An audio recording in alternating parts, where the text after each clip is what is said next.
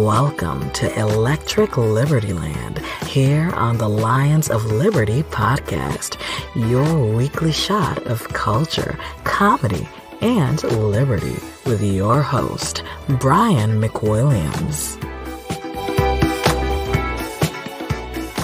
Ooh, doggy. Oh boy, welcome to Electric Libertyland 262 wherein I will get into Don't Look Up, the movie that has surprisingly, surprisingly, I'm speaking like speaking like Sean Connery to start this episode. Surprisingly, isn't that shitty? Uh, it's not bad, but I'll give you the good and the bad because it's got the classic progressive uh, hypocrisy, blindness and ignorance to irony uh, in what they're preaching and insofar as what they believe and what they're targeting. But before I get to that, guys, I want to tell you about a wonderful sponsor that has been a longtime favorite of mine in the show and should be a favorite of yours, especially to protect your investments. And that is, of course, iTrust Capital. iTrust Capital is the number one IRA, crypto based IRA, Roth or regular on the marketplace, over 1,500 reviews on Trustpilot, and backed up with two different insurers, crypto specific insurers to keep your investment safe. Make sure you're not going to get hacked and lose that like you might on an exchange. But iTrust Capital is not just an IRA or a Roth IRA, wherein your assets are protected. You can protect them from the government taking that big tax chunk out later on in your retirement, or optionally, you can use iTrust Capital as a trading platform. They've got the lowest transaction fees in the industry. They've got 25 plus cryptos on there. They're adding more every time I look, and they will give you $100 of free Bitcoin when you start up a new account or you port over an account. Because you can not only have an account there, you can bring your uh, existing account over.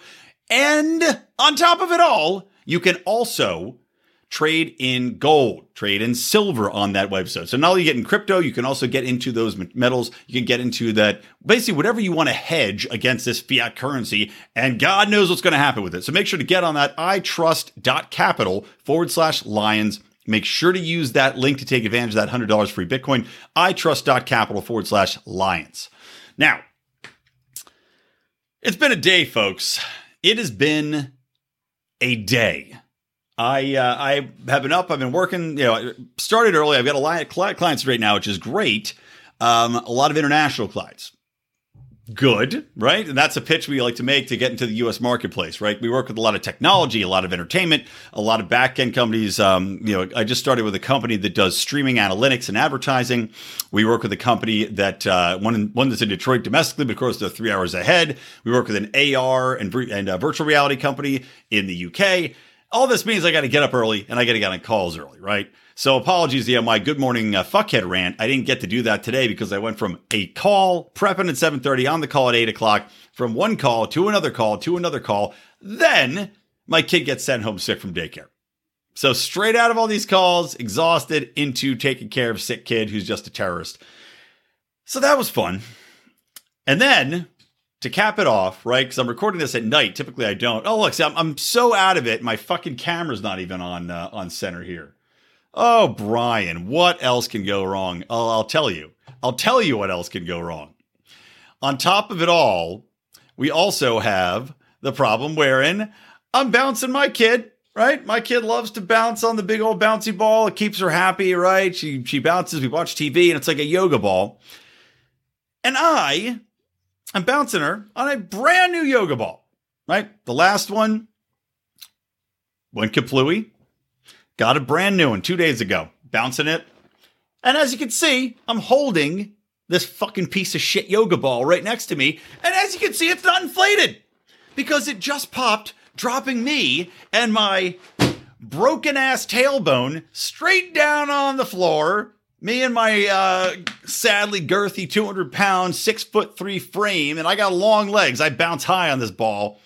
Brand new ball pops, smashing my tailbone into the floor at, uh, I'm going to estimate 355 miles an hour if it was one. So I am in pain. I'm tired and I'm angry, which I know is how you guys like to like to get me when I do these shows. So there you go. On my previously broken tailbone from falling on it playing pee wee football, throwing a, a, football in the street. So anyway, let's get into the show proper, guys. Um, a lot to talk about. Like I said, I want to do, and I'm going to be doing more of this stuff. I want to get more back into the uh, the cultural side of things. So don't look up came out. This is a movie that is by Adam McKay, who is a liberal dick, right? I mean, it, let's just be honest. But he's funny. He's had some hits in the past.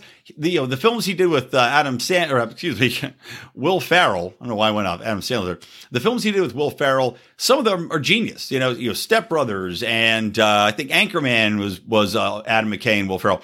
A lot of really smashing films, right? I think the one they did, you know, Talladega Nights, was also McKay and, and Will Ferrell. Really funny. Then McKay decided he was going to be a serious filmmaker, and he started churning out a bunch of crap that was extra woke. Even the comedies he wrote were pure garbage. They just got too up their own ass with the politics. And as I've said before, when you look to stand up comedy, when you look to films, when you look to any sort of entertainment, when it gets overtly political, it stops being funny.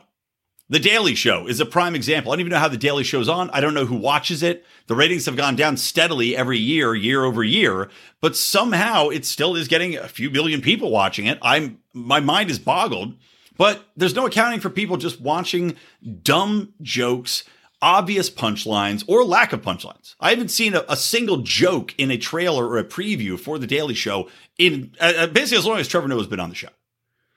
But yet people tune in so they can feel good about themselves, pat themselves on the back, and chuckle at the idiots out there who clearly don't know what they're talking about. Now, I had similar expectations when it came to Don't Look Up. Now, Don't Look Up stars Leonardo DiCaprio. Uh, it's got, um, God, who else is in it? It's got uh, Jonah Hill in it. And he's uh, not quite fat, not quite thin, kind of in between, which is why I like my Jonah Hills. It's got uh, God, it's got a, uh, pretty much an all star cast. I'm blanking on the name of the chick in it. She's she's the gal who played Mystique in X Men and uh, some other crap. Heather, you know, Jennifer, something. Who, I don't really care. I don't care enough to even look her name up. She also kind of annoys me. So it's got a great cast. And basically, the plot of this film, Don't Look Up, is that there's an asteroid coming at Earth that's discovered by Leonardo DiCaprio and uh, this other gal, and they report it to the president, right? They rush it up. It goes to the government offices and then they get to the president's office and they kind of poo poo it.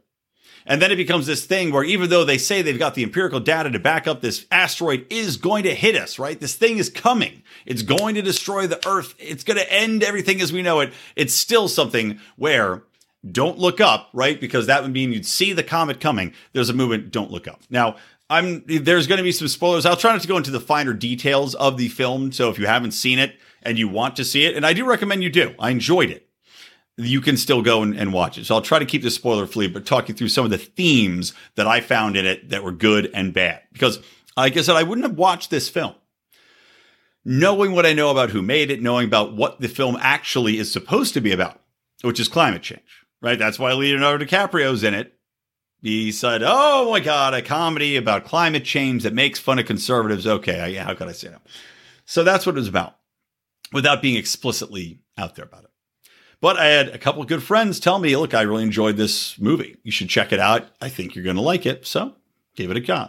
And I did like it.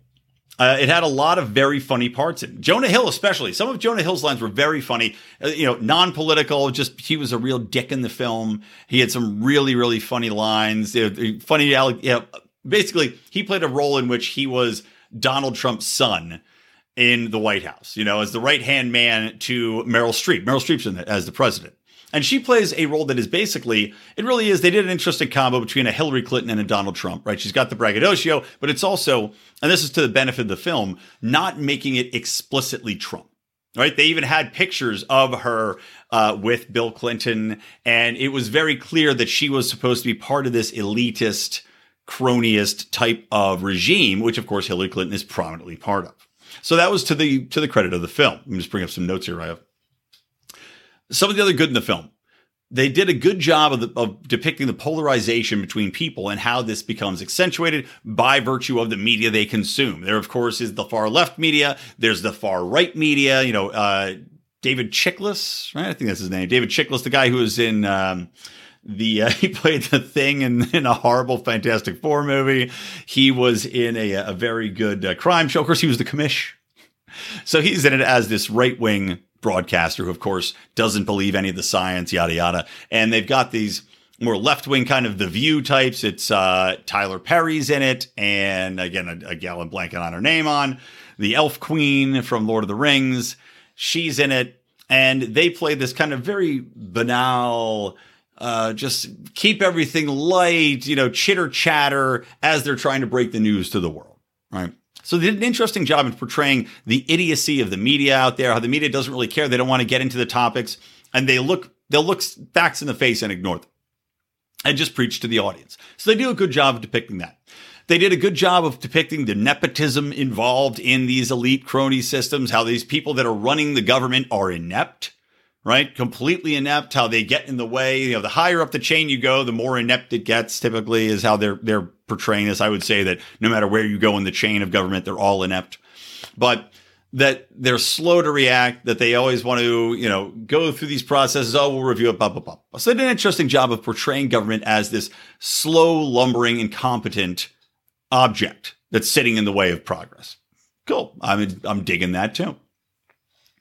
They also talk about uh, the corruption involved in government. Like I said, the cronyism, because a large component in this film comes when a basically a Steve Jobs esque or an Elon Musk esque character comes in. Although this guy's really, I, would say, far more. I don't know, still Steve Jobs than Elon Musk. Elon Musk has autism, but he's still kind of hip and, and with it. This guy was a real wheedling, kind of nerdy weirdo guy that portrays this tech genius that's running this company called uh, it's like Brax or something like that. But he comes out there and basically, because he is a huge donor to the president, gets a lot of sway over what's happening. And he involves this is basically a cell phone company that monitors with its phone technology, similar to an iPhone, all of your heartbeats and your actions, and, and through algorithms can predict what you're going to do, how you're going to die, even, which has a funny callback at the end of the film. I won't ruin for you. But they did an interesting job portraying that influence of money in how politicians act. And there's a pivotal scene in the film where he impacts what happens to the entire world. And I'll tell you, it ain't positive. so that was, a, they did a good job with that, painting the money aspect in politics.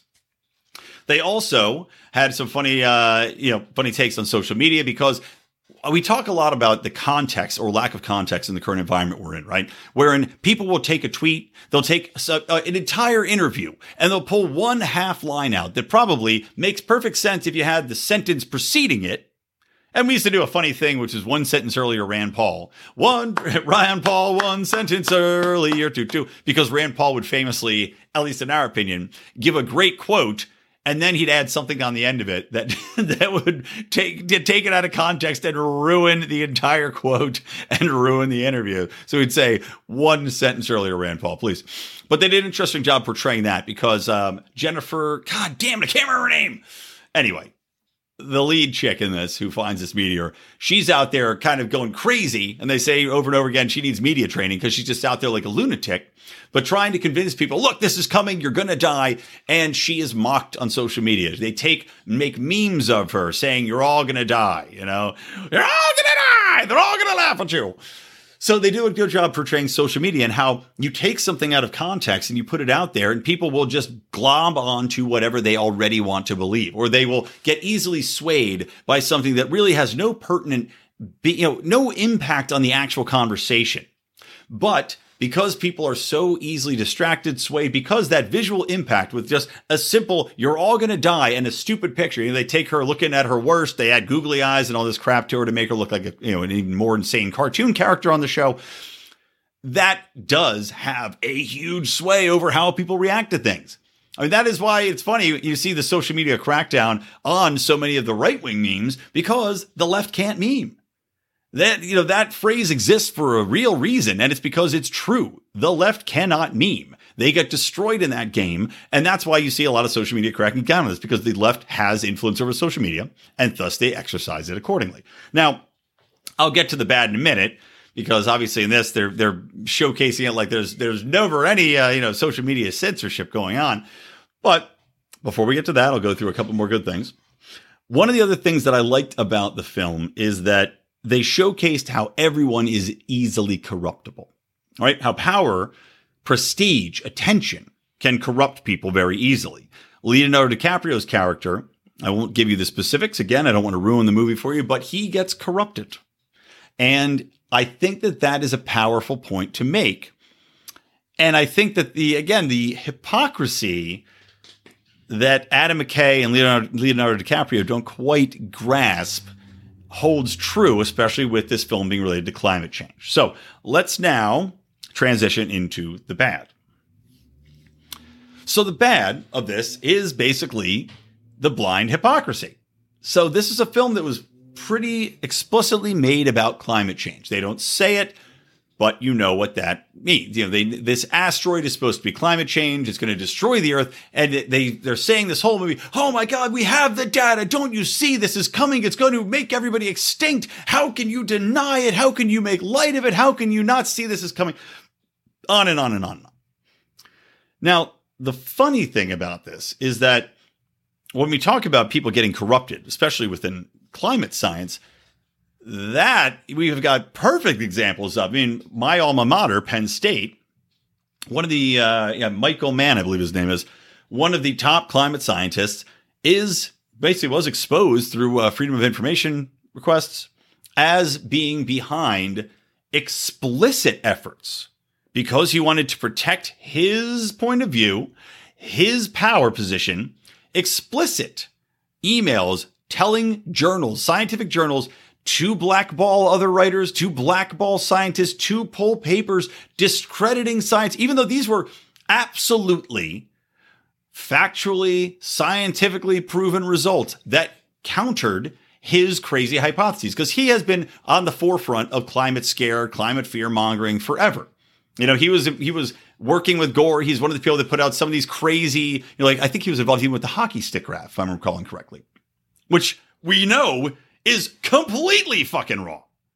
I mean, this guy is he, he, and his peers are on on the same ground as uh, was it Neil Ferguson or I think that's the guy's name, the guy who came up with the initial COVID projections, right? That said, you know, four million Britons are going to die in the first three months. You know, just ridiculous, ridiculous theories with zero backup. But shows you just how corruptible it is. And within climate science, we're seeing implicitly how these people, just like Fauci trying to trying to uh, kibosh any other results from doctors or scientists or researchers that might go against what he's spouting, we see within the climate movement the same thing.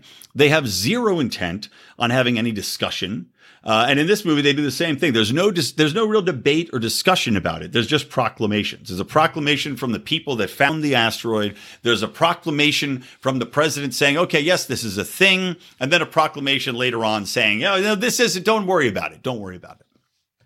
Which is why the "Don't Look Up" thing comes to bear. Right? "Don't Look Up" is what the president Meryl Streep tells everybody. He says there's no asteroid to worry about. Don't look up, which is their saying, of course, is with within regards to climate. Well, if there's you know, don't research, don't look around, don't don't look at. But again, with climate, I don't even know what they'd be talking about. Don't look at what nothing's changing. Extreme weather events. Extreme weather events are down. Don't look at what human deaths from from climate related incidents also at all time historic lows don't I mean what are we not supposed to be looking at here? What the temperature is slightly raising here and there, but then then you have other data that shows that the temperature has not been raising. I mean, it's just again, it doesn't really make sense this this uh, juxtaposition they're trying to do between this comet and climate. But I digress. And look, I'm not somebody that says that the climate is not changing empirically. I just don't know that it's changed to the point where these people want you to believe it, right? The people that say we have 12 years to live and then the climate's going to be ruined and, and life on earth is going to end as we know it. Instead of talking about how greenhouse gases can actually help to grow. The warming can actually help grow, help forestation, help greening of the planet, help all these different ways. They talk about sea levels rising. The sea levels have been rising every single year without fail. Every time you hear somebody say that the sea levels rose again, they're a fucking moron. The sea levels have been rising since we've been measuring them since back hundreds of years, typically uh, around a meter a year. So the hypocrisy, though, of talking about this issue and not realizing that while they're talking about climate, they're also making a perfect case in this film when you look at COVID. When you extend the media psychosis, the way in which leadership has dogmatically denied, you know, it basically preached one way forward, one solution, which is vaccination, which is lockdown, which is keeping your kids at home, which is masking up everywhere you go, despite all empirical data science that goes opposite to it. In fact, we look up, like talk about don't look up. When we talk about COVID, don't look around. Don't look around and see that everybody vaccinated and boosted that's been hiding in their house and wearing a mask everywhere has gotten COVID anyway. Don't look around and see that despite this fact, society hasn't broken down. That despite this fact, the morgues aren't overrun, the hospitals aren't overrun, the ICUs aren't overrun. And now that even Fauci has admitted that you know the data on, on kids getting sick, or even people getting sick in the hospital and being in the hospital with COVID versus from COVID. So this easily extends into the COVID psychosis that we know people on the left, the progressives, the very people that made this film, you know that they will never admit that they were wrong. And you know, these people all cheerlead the vaccines, they cheerlead the mask, they cheerlead the COVID psychosis, they cheerlead keeping kids at home, and they back every union of teachers that doesn't want to go back into the classroom, never mind how safe it is. So there is that deep hypocrisy. Not only that, I would say extending it into Black Lives Matter and race issues as well. When you talk about hypocrisy, when you talk about the data behind police shootings, the data behind violence on police versus you know unarmed black men when you talk about the data of just black on black crime versus general crime all of these things are ignored by the left because they have to have something to cause we have to have somebody to hate and that right now is very conveniently to say well let's hate white white America. Let's hate white people. Let's blame it on them. Let's blame it on the patriarchy and let's blame it on white people and say that all the evils of society are based on them. Let's teach our children to be divisive. Let's teach our children to look into race differences rather than simply find ways to get along or view each other as people.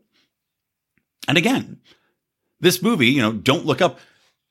Don't look up, you know, if people look up when it regards to race, you'll see that you can get along with everybody. You'll see that we don't have many differences at the end of the day. You'll see that Everybody's friends with people of all races, creeds, and colors. People have been intermarrying. There's there's no lynchings going on in the world. There's no systematic racism other than what we would talk about, which is the drug war, which is the welfare state.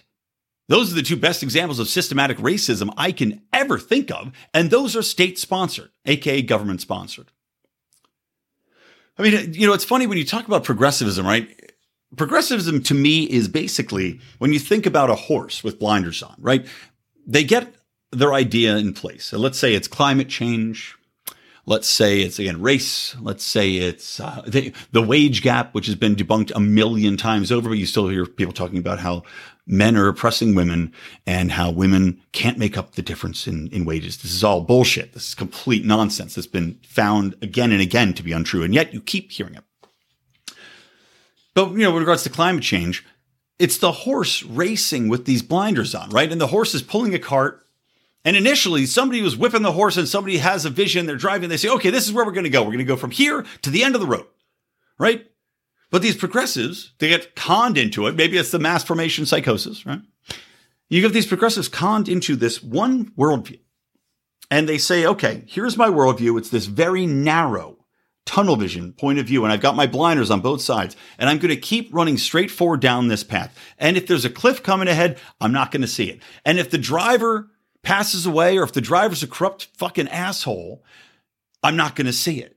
And if the cart falls off the wagon and goes tumbling into the weeds and breaks apart, I'm not going to see it. What I'm trying to accomplish, if I'm trying to pull this cart across the finish line to make the world a better place, but in the midst of that, I end up destroying millions of, of people's prosperity. I end up setting humanity back decades. And for what? You don't even know because you're just racing forward and you will not let any other information in. You can't see anything else going on on either side of you. And importantly, you can't see what, let's say it's a, it's a race. You can't see what the other horses are. You don't know where you are in the race because you don't care. You have one point of view and you can't see if somebody else is doing something so much better. If the horse next to you is racing by you, they only know it after they've passed. And at that point, they're just pissed off they're losing. And I think a lot of that really comes to, you know, especially when we talk about climate. Now, in this movie, too, one of the things that really pissed me off is that they blame, you know, basically, I said the cronyism, calling out cronyism was a good thing but they also seem to blame and set the foot and this, you know, what happens to the earth at the feet of capitalism, right? Oh my God, we this these capitalists and their money, they that's all it is. They only care about money, and that's evil. We have to just do things because we have to do things. The government should do things to take advantage of us. Even though, as they said, they're pointing out how corrupt and inept government is, but at the same time, they're shitting all over capitalism. They're shitting all over private industries that are coming up with the most innovative ways of doing everything, that are on the forefront of everything. There's nothing that government creates that is on the forefront of anything. Nothing. The only thing you could possibly argue would be NASA, and even that I'd say, well, it came out of wartime because it, you know these discoveries were made not even by NASA but by other people, and then adapted and utilized and altered. I mean, everything now, the capabilities that we have to battle, even when we talk about climate change, the best technologies we have to combat climate change, the best measures that have been put into place, the evolution of our power, the evolution of our consumption, the evolution of our recycling, the evolution of everything is based upon private industries and capitalism, not from government, not from think tanks, not from stooges sitting in basement bunkers like the Soviets had, from private industry. But these people don't seem to want to acknowledge that. And they don't seem to want to acknowledge whenever something goes wrong, whenever the data points change, they can't see it. They will not acknowledge it. They simply will run straight ahead as fast as possible. Ah, now, one other thing I wanted to uh, to talk about here, the negative, is that they again the hypocrisy really is it weighs on me when watching this film because and again, I'm trying to do this without giving away the uh, the ending, but it just is one of those things where there's they do a poor job in the film of presenting a counter argument. Like I said, there's no debate, there's proclamations, but they don't ever showcase two sides coming together and actually having a discussion, a real discussion. And I thought that was interesting. Now, maybe that's because Adam McKay is intentionally doing that to make social commentary on how divided the country has become. And I think that the film does a good job about that, right? Of portraying the two sides. And one is very distinctly Trump side, one is very distinctly progressive side, right? But there's no progressive firebrand in it. You know, there's, there's no, thank God there's no Kamala Harris character. But they do a good job of saying, you know, these are divided sides. It's very polarized. But I couldn't help noticing that there was no scene in which anyone simply sits down and talks about why they believe what they believe, the differences. And that's something I would have liked to have seen. If they're trying to make this movie, eh, I know it's a comedy and it's showcasing, you know, it's it's holding up the mirror to showcase how ugly things have gotten, but they also have, you know, a family uh, plays a part in it, and there's of course you know bringing a bringing of people together during some segments of this film. I would have liked to seen them bring together people that don't agree to have them actually have a discussion. People that are mutual acquaintances that can actually sit down and have a chat and not just ignore each other, not just unfriend each other. but maybe that's one of the problems when it comes to, again, progressivism and I find that people on the conservative side are much more open to having discussions like this. Whereas people on the progressive side of things simply will say, you are ignorant, you are an angry and a racist and a buffoon and a clown, and you only watch Fox News no matter what, you know, they don't, they don't know what you watch. They don't even know what you think because they're not willing to listen. And that's a component I think was missing from this film. I would have liked to see. But that being said, guys, I know I was raging on about it. I did enjoy the film. I do think it's a good because like I said, even if they don't know it, this film showcases everything we are talking about as far as people being stupid, having blinders on, people not acknowledging different facts, people getting in their lane and staying in that lane no matter what changes in the world. And people watching this film will probably think because of the way it's released, because it's coming out now, they should have waited until COVID was over but people watching this film now are going to be thinking much more about COVID and how fucked this situation is with COVID than they are about climate.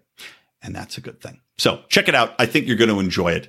Um, and uh, yeah, go for it. Um, while we're talking about things you're going to enjoy, guys, highly recommend that you check out our Patreon, where you could have seen the Dave Smith Mike Cohen debate. You could have watched uh, Del Bigtree and Mark. That just uh, while I'm recording, it was actually earlier today, but I was with a sick baby.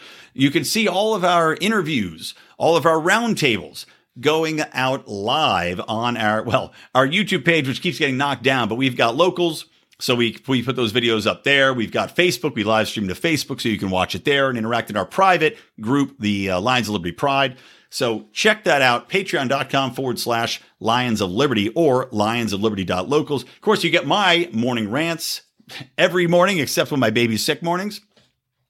So you get my morning rants, you get our uh, conspiracy corners. We are just now, we're getting the gang back together to do our Legion of Liberty Doom, which is me, Remso Martinez, Howie Snowden, Dan Smots, and uh, John Odermatt. We get together and uh, doom it up, baby. So make sure to check that out, guys. I guarantee it's the most most fun you'll ever have spending five dollars or more because we got different tiers and you get a lot more for a lot. Uh, you know, your different tiers, you get t-shirts you get to uh, produce a show you get to have an advertisement on the show even so check that out guys there's a lot of different options for you and uh, it's a fuck of a lot of fun and you will get more content you will ever believe from such a wonderful investment.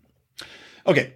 Also you know why i'm talking about also guys check out the Bohring podcast. I haven't mentioned this in a while but go check it out. B-o-h-r-i-n-g me rico howie and odie. Pure comedy. Well, not pure. We've gotten we as we've gotten a little bit away from reality TV, we've gotten a little bit more into political talk, but it's hilarious. It is absolutely unfiltered. It is absolute comedy at its best. It is uh, a bunch of schlubs being the biggest scumbags they can be, and I think you're going to love it. So check that out too. The Bohring B O H R I N G podcast. Go check that out anywhere. Uh, your iTunes, your Apples, your I don't know, Androids, your podcatchers, whatever else. Okay, so let's move on to some other topics here. One thing I want to talk about, which I thought was absolutely ridiculous, was Sweden, which has seen something like a 500% increase. Actually, hold on, I've got my I got my article up right here. So there was in Sweden something like, you know, their average murders a year, their shootings was something like 50. And now, last year, oh, I'm sorry. So there are 25 shootings in 2015. Last year, there were 342 shootings. Now, as you might have remembered from me talking about Sweden in the past, Sweden had a mass immigration push. They brought in a ton of refugees, they settled them in there. Now, this is why I might get into a little bit with um, I might actually talk to uh, to Callum Nicholson and uh, Matt Kibbe about this because I'm going to have them on my show. If you guys heard, I was on Kibbe on Liberty really fun conversation. If you missed that, please go back and listen um, to that show we did, just kind of chatting about different things going on when trying to recreate a conversation we had in Austria at the uh, Austrian Economics Conference, which was a blast. So check that out. It's a fun show, but I'm going to have those guys back on.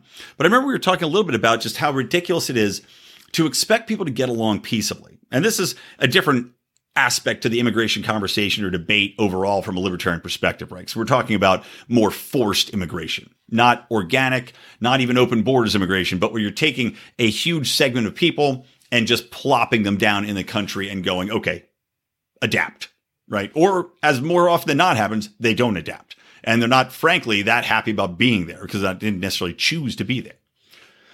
We're talking about the insanity of that and how it's not to not to condone or forgive any of the actions, but you have uh, a ton of people that just they have trouble finding jobs. They don't speak the language. They have trouble adapting. They are having issues on issues joining a society. So you can kind of see how they might might fall back into crime. Um, I can't see how they fall into rape, but that's a lot of what's happening in Sweden. Is an unbelievable increase in rapes. Unbelievable increase in rapes. Uh, like a sickening increase of rapes and violence against women.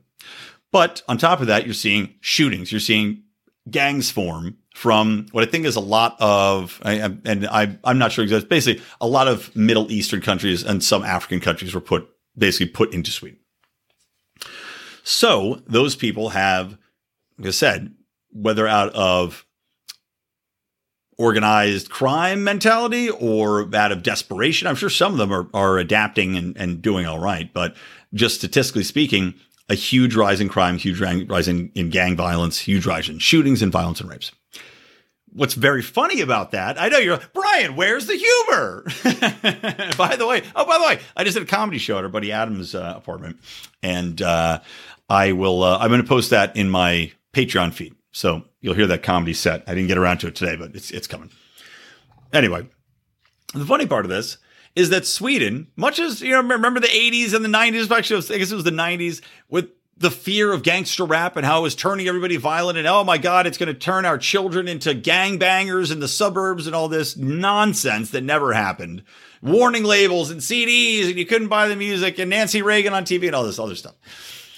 Sweden now is following suit because some 19 year old white rapper Eilan, i think his name was e-i-l-a-n Eilan or something like that some 19 year old white rapper got shot and so instead of saying oh, you know what?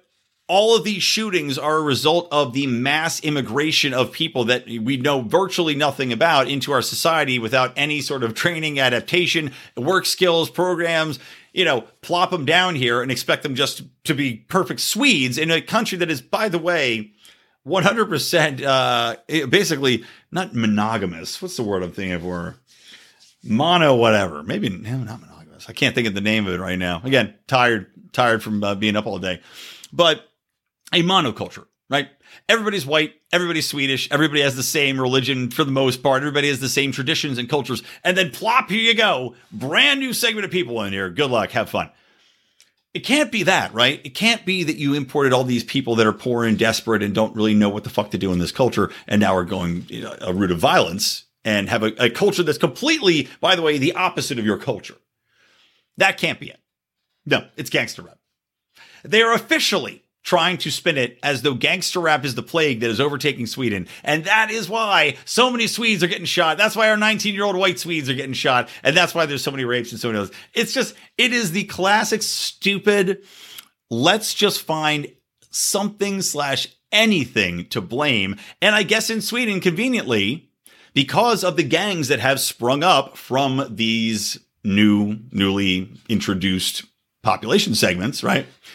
Some of whom have their own, either have their own rap or have been introduced to American rap or British rap, wherever it might be. I guess the Swedes didn't have any real rap culture.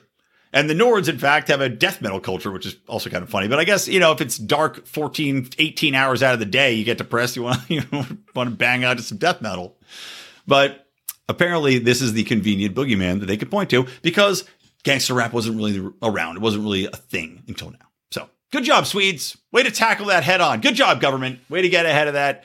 Way to make sure that you're uh, you're not to blame, but let's blame other cultures. Let's blame black people from other cultures uh, instead of the domestic problems that you yourselves have caused.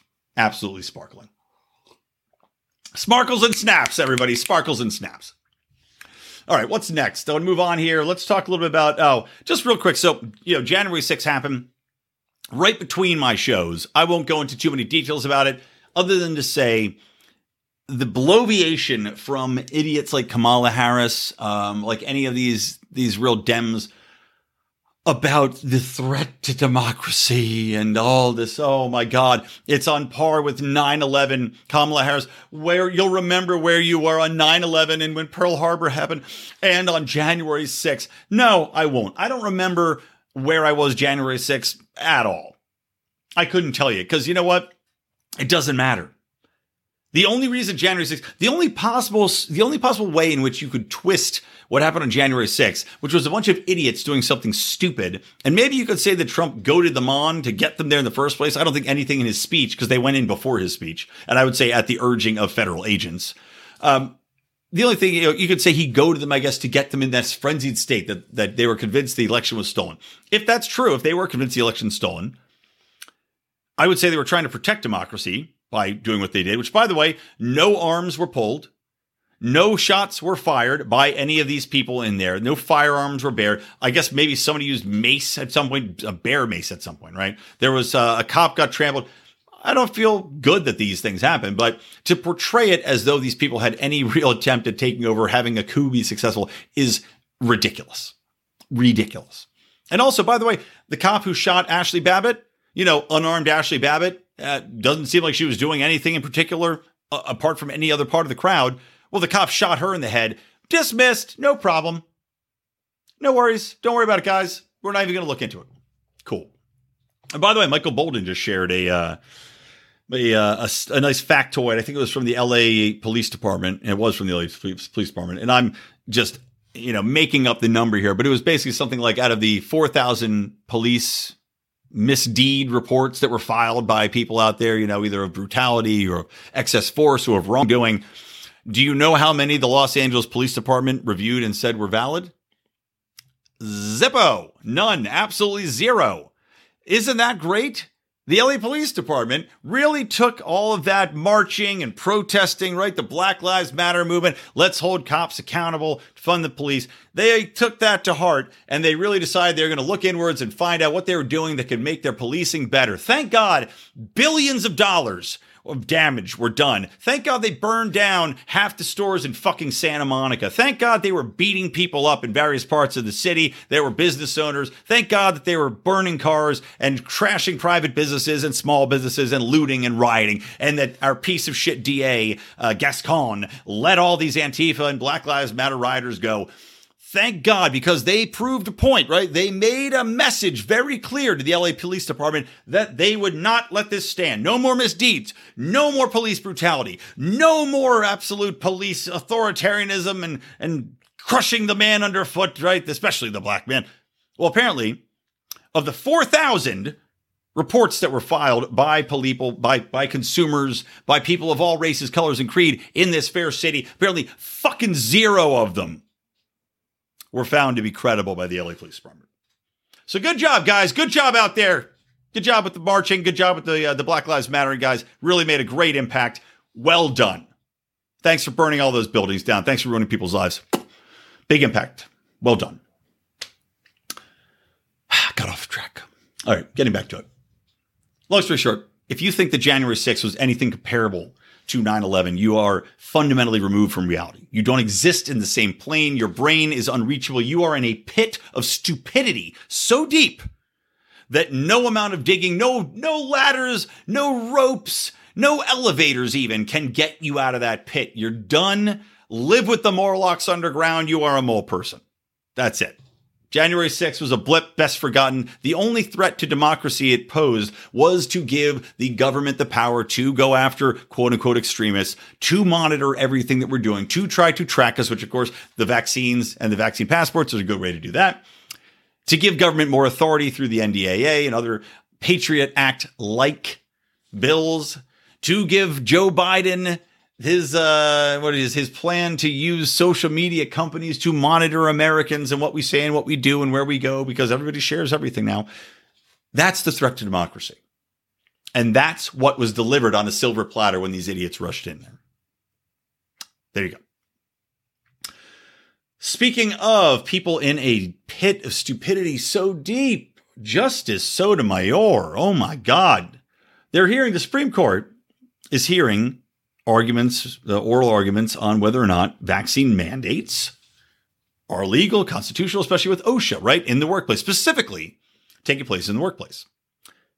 Now, in the midst of these arguments, right, these verbal uh, or oral arguments, Justice Sotomayor, who has gone out there saying she's a wise Latina, right? You know, yeah, that was her big selling point. Wise Latina, which you'd think a wise Latina would be listening to people, would actually know what the fuck she was talking about, would actually have some semblance of data points or science to fall back on, would actually watch news or have some people that would give her a briefing document before she went into a decision making process that could impact the lives of millions of Americans.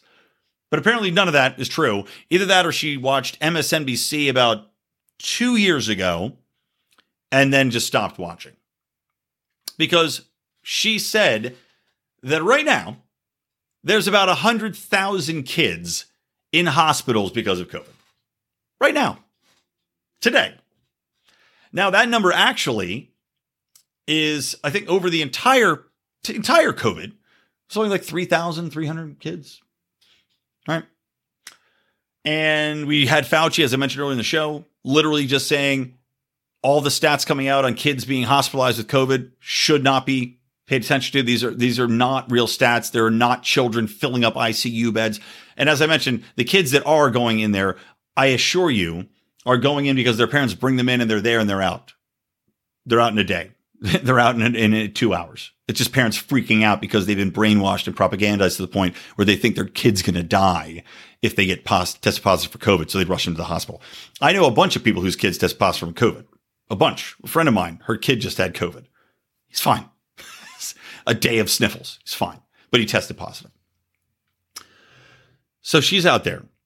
This woman who's supposed to be, you know, one of the top legal minds, one of the top uh, intellectual minds of our day, in a position where she is on there now for life, spouting 100% wrong, 100% ignorant of, as I said, science, data, basic medical fact, ignorant of reality during the oral arguments, forcing something that could decide the fate of millions of Americans.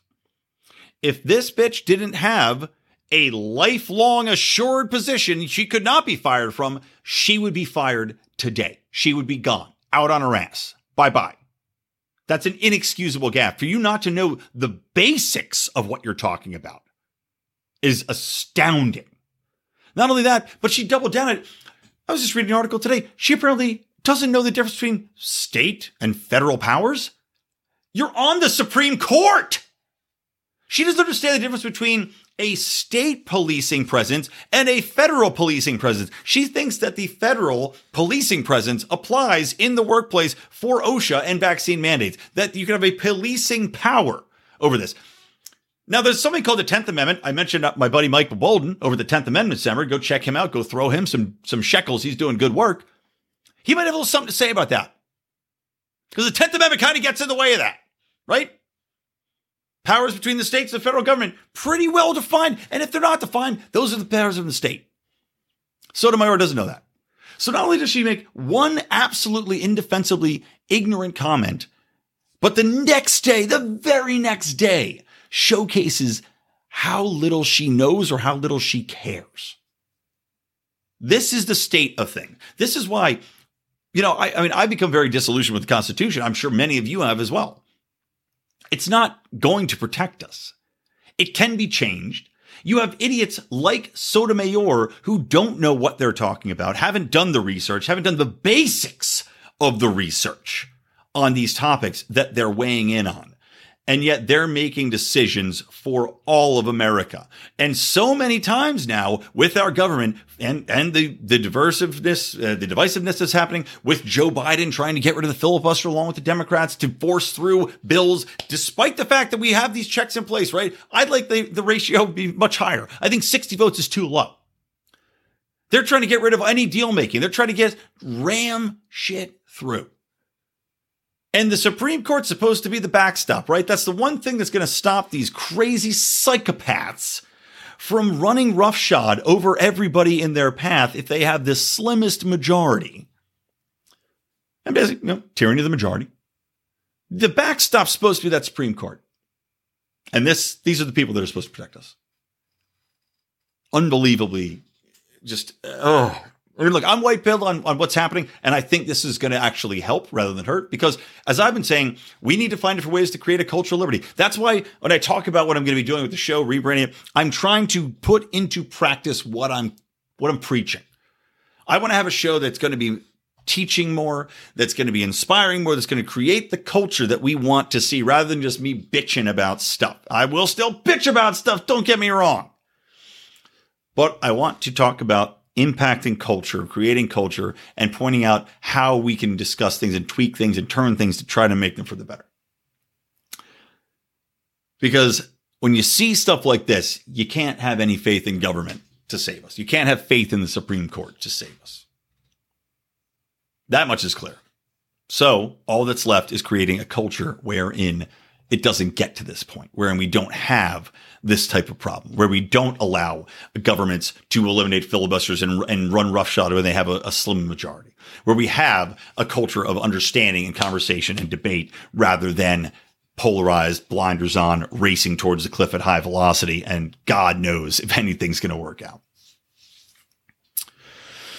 Okay. Oh, Getting tired. Um, just uh, another thing. I, I, don't know if you saw Rand Paul and uh, and Fauci jousting the Fauci joust, but Rand really hammered Fauci today, and it was hilarious. It was awesome. Uh, Rand exposes him for the hack he is, and of course Fauci and Rand adequately put forth. And uh, sh- damn, I don't know my Rand pluses and minuses stings queued up. If you don't know, we used to do a, a, segment, Mark and I, it was a show called Rand Pluses and Minuses, where we just go through what Rand Paul's doing. But uh, he's been on point. He's been jousting with Fauci and basically said, look, you know, Fauci, all you do, anytime I criticize you, you never answer any of the actual questions. You never answer any of the data points. You never answer or even debate what I'm bringing up. All you do is turn it and attack the other way, which is what he does every time. Anytime Rand criticizes him, he, Fauci goes, "Why are you making this? An, you're making this an attack on me and on, on science." I'm doing like a Bernie Sanders Fauci.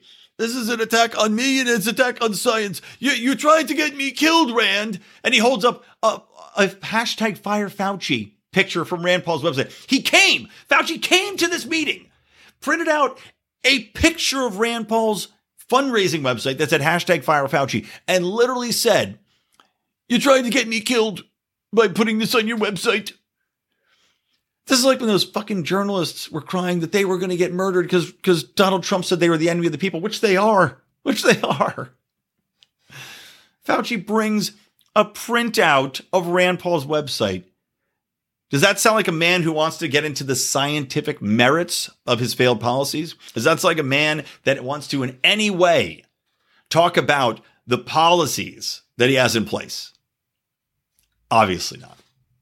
Obviously not. Another thing, by the way, Rand Paul did, he introduced the FDA Modernization Act. This is great. Basically, what he wants to do is eliminate the need, like for FDA, like I work with a lot of pharma companies, and they have to go through an unbelievable process, right? You guys probably know this out there, but they have to go through an unbelievable process of testing clinical trials on you know first you go through these clinical trials then you go to animal trials then you go to human trials you go there's trials on trials and trials and trials. It takes years and years and years to get anything past billions of dollars spent.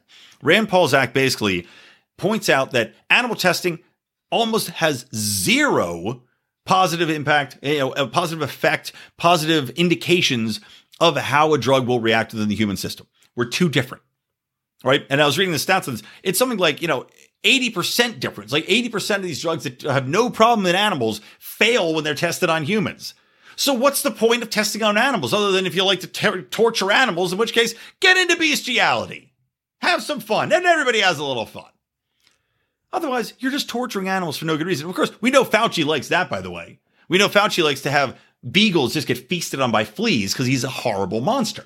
But Rand Paul wants to eliminate that and basically said, look, let's use technology. We've got computer models that can do it more adequately. You can have different ways in which to find whether or not these drugs are going to work before you get into human trials. Why are we wasting time and billions of dollars on all of these, clinical trials and all this other shit in animal testing? Let's streamline it. It's not just from Rand Paul, by the way, teamed up with Cory Booker again, kind of like the First Step Act. That's good to see. What do you know? People from across the aisle actually doing stuff that matters, that can impact people in a positive manner. Shocking to see but maybe it's an indication. Maybe that's that's your white pill for this episode. Last couple things, actually, just one more thing. Uh, then I'm going to wrap it up because I am a tired. But too funny. Australia can't be footloose in Australia. Can't work out in Australia. You're not if you're unvaccinated. You're Australian. You're allowed to work out.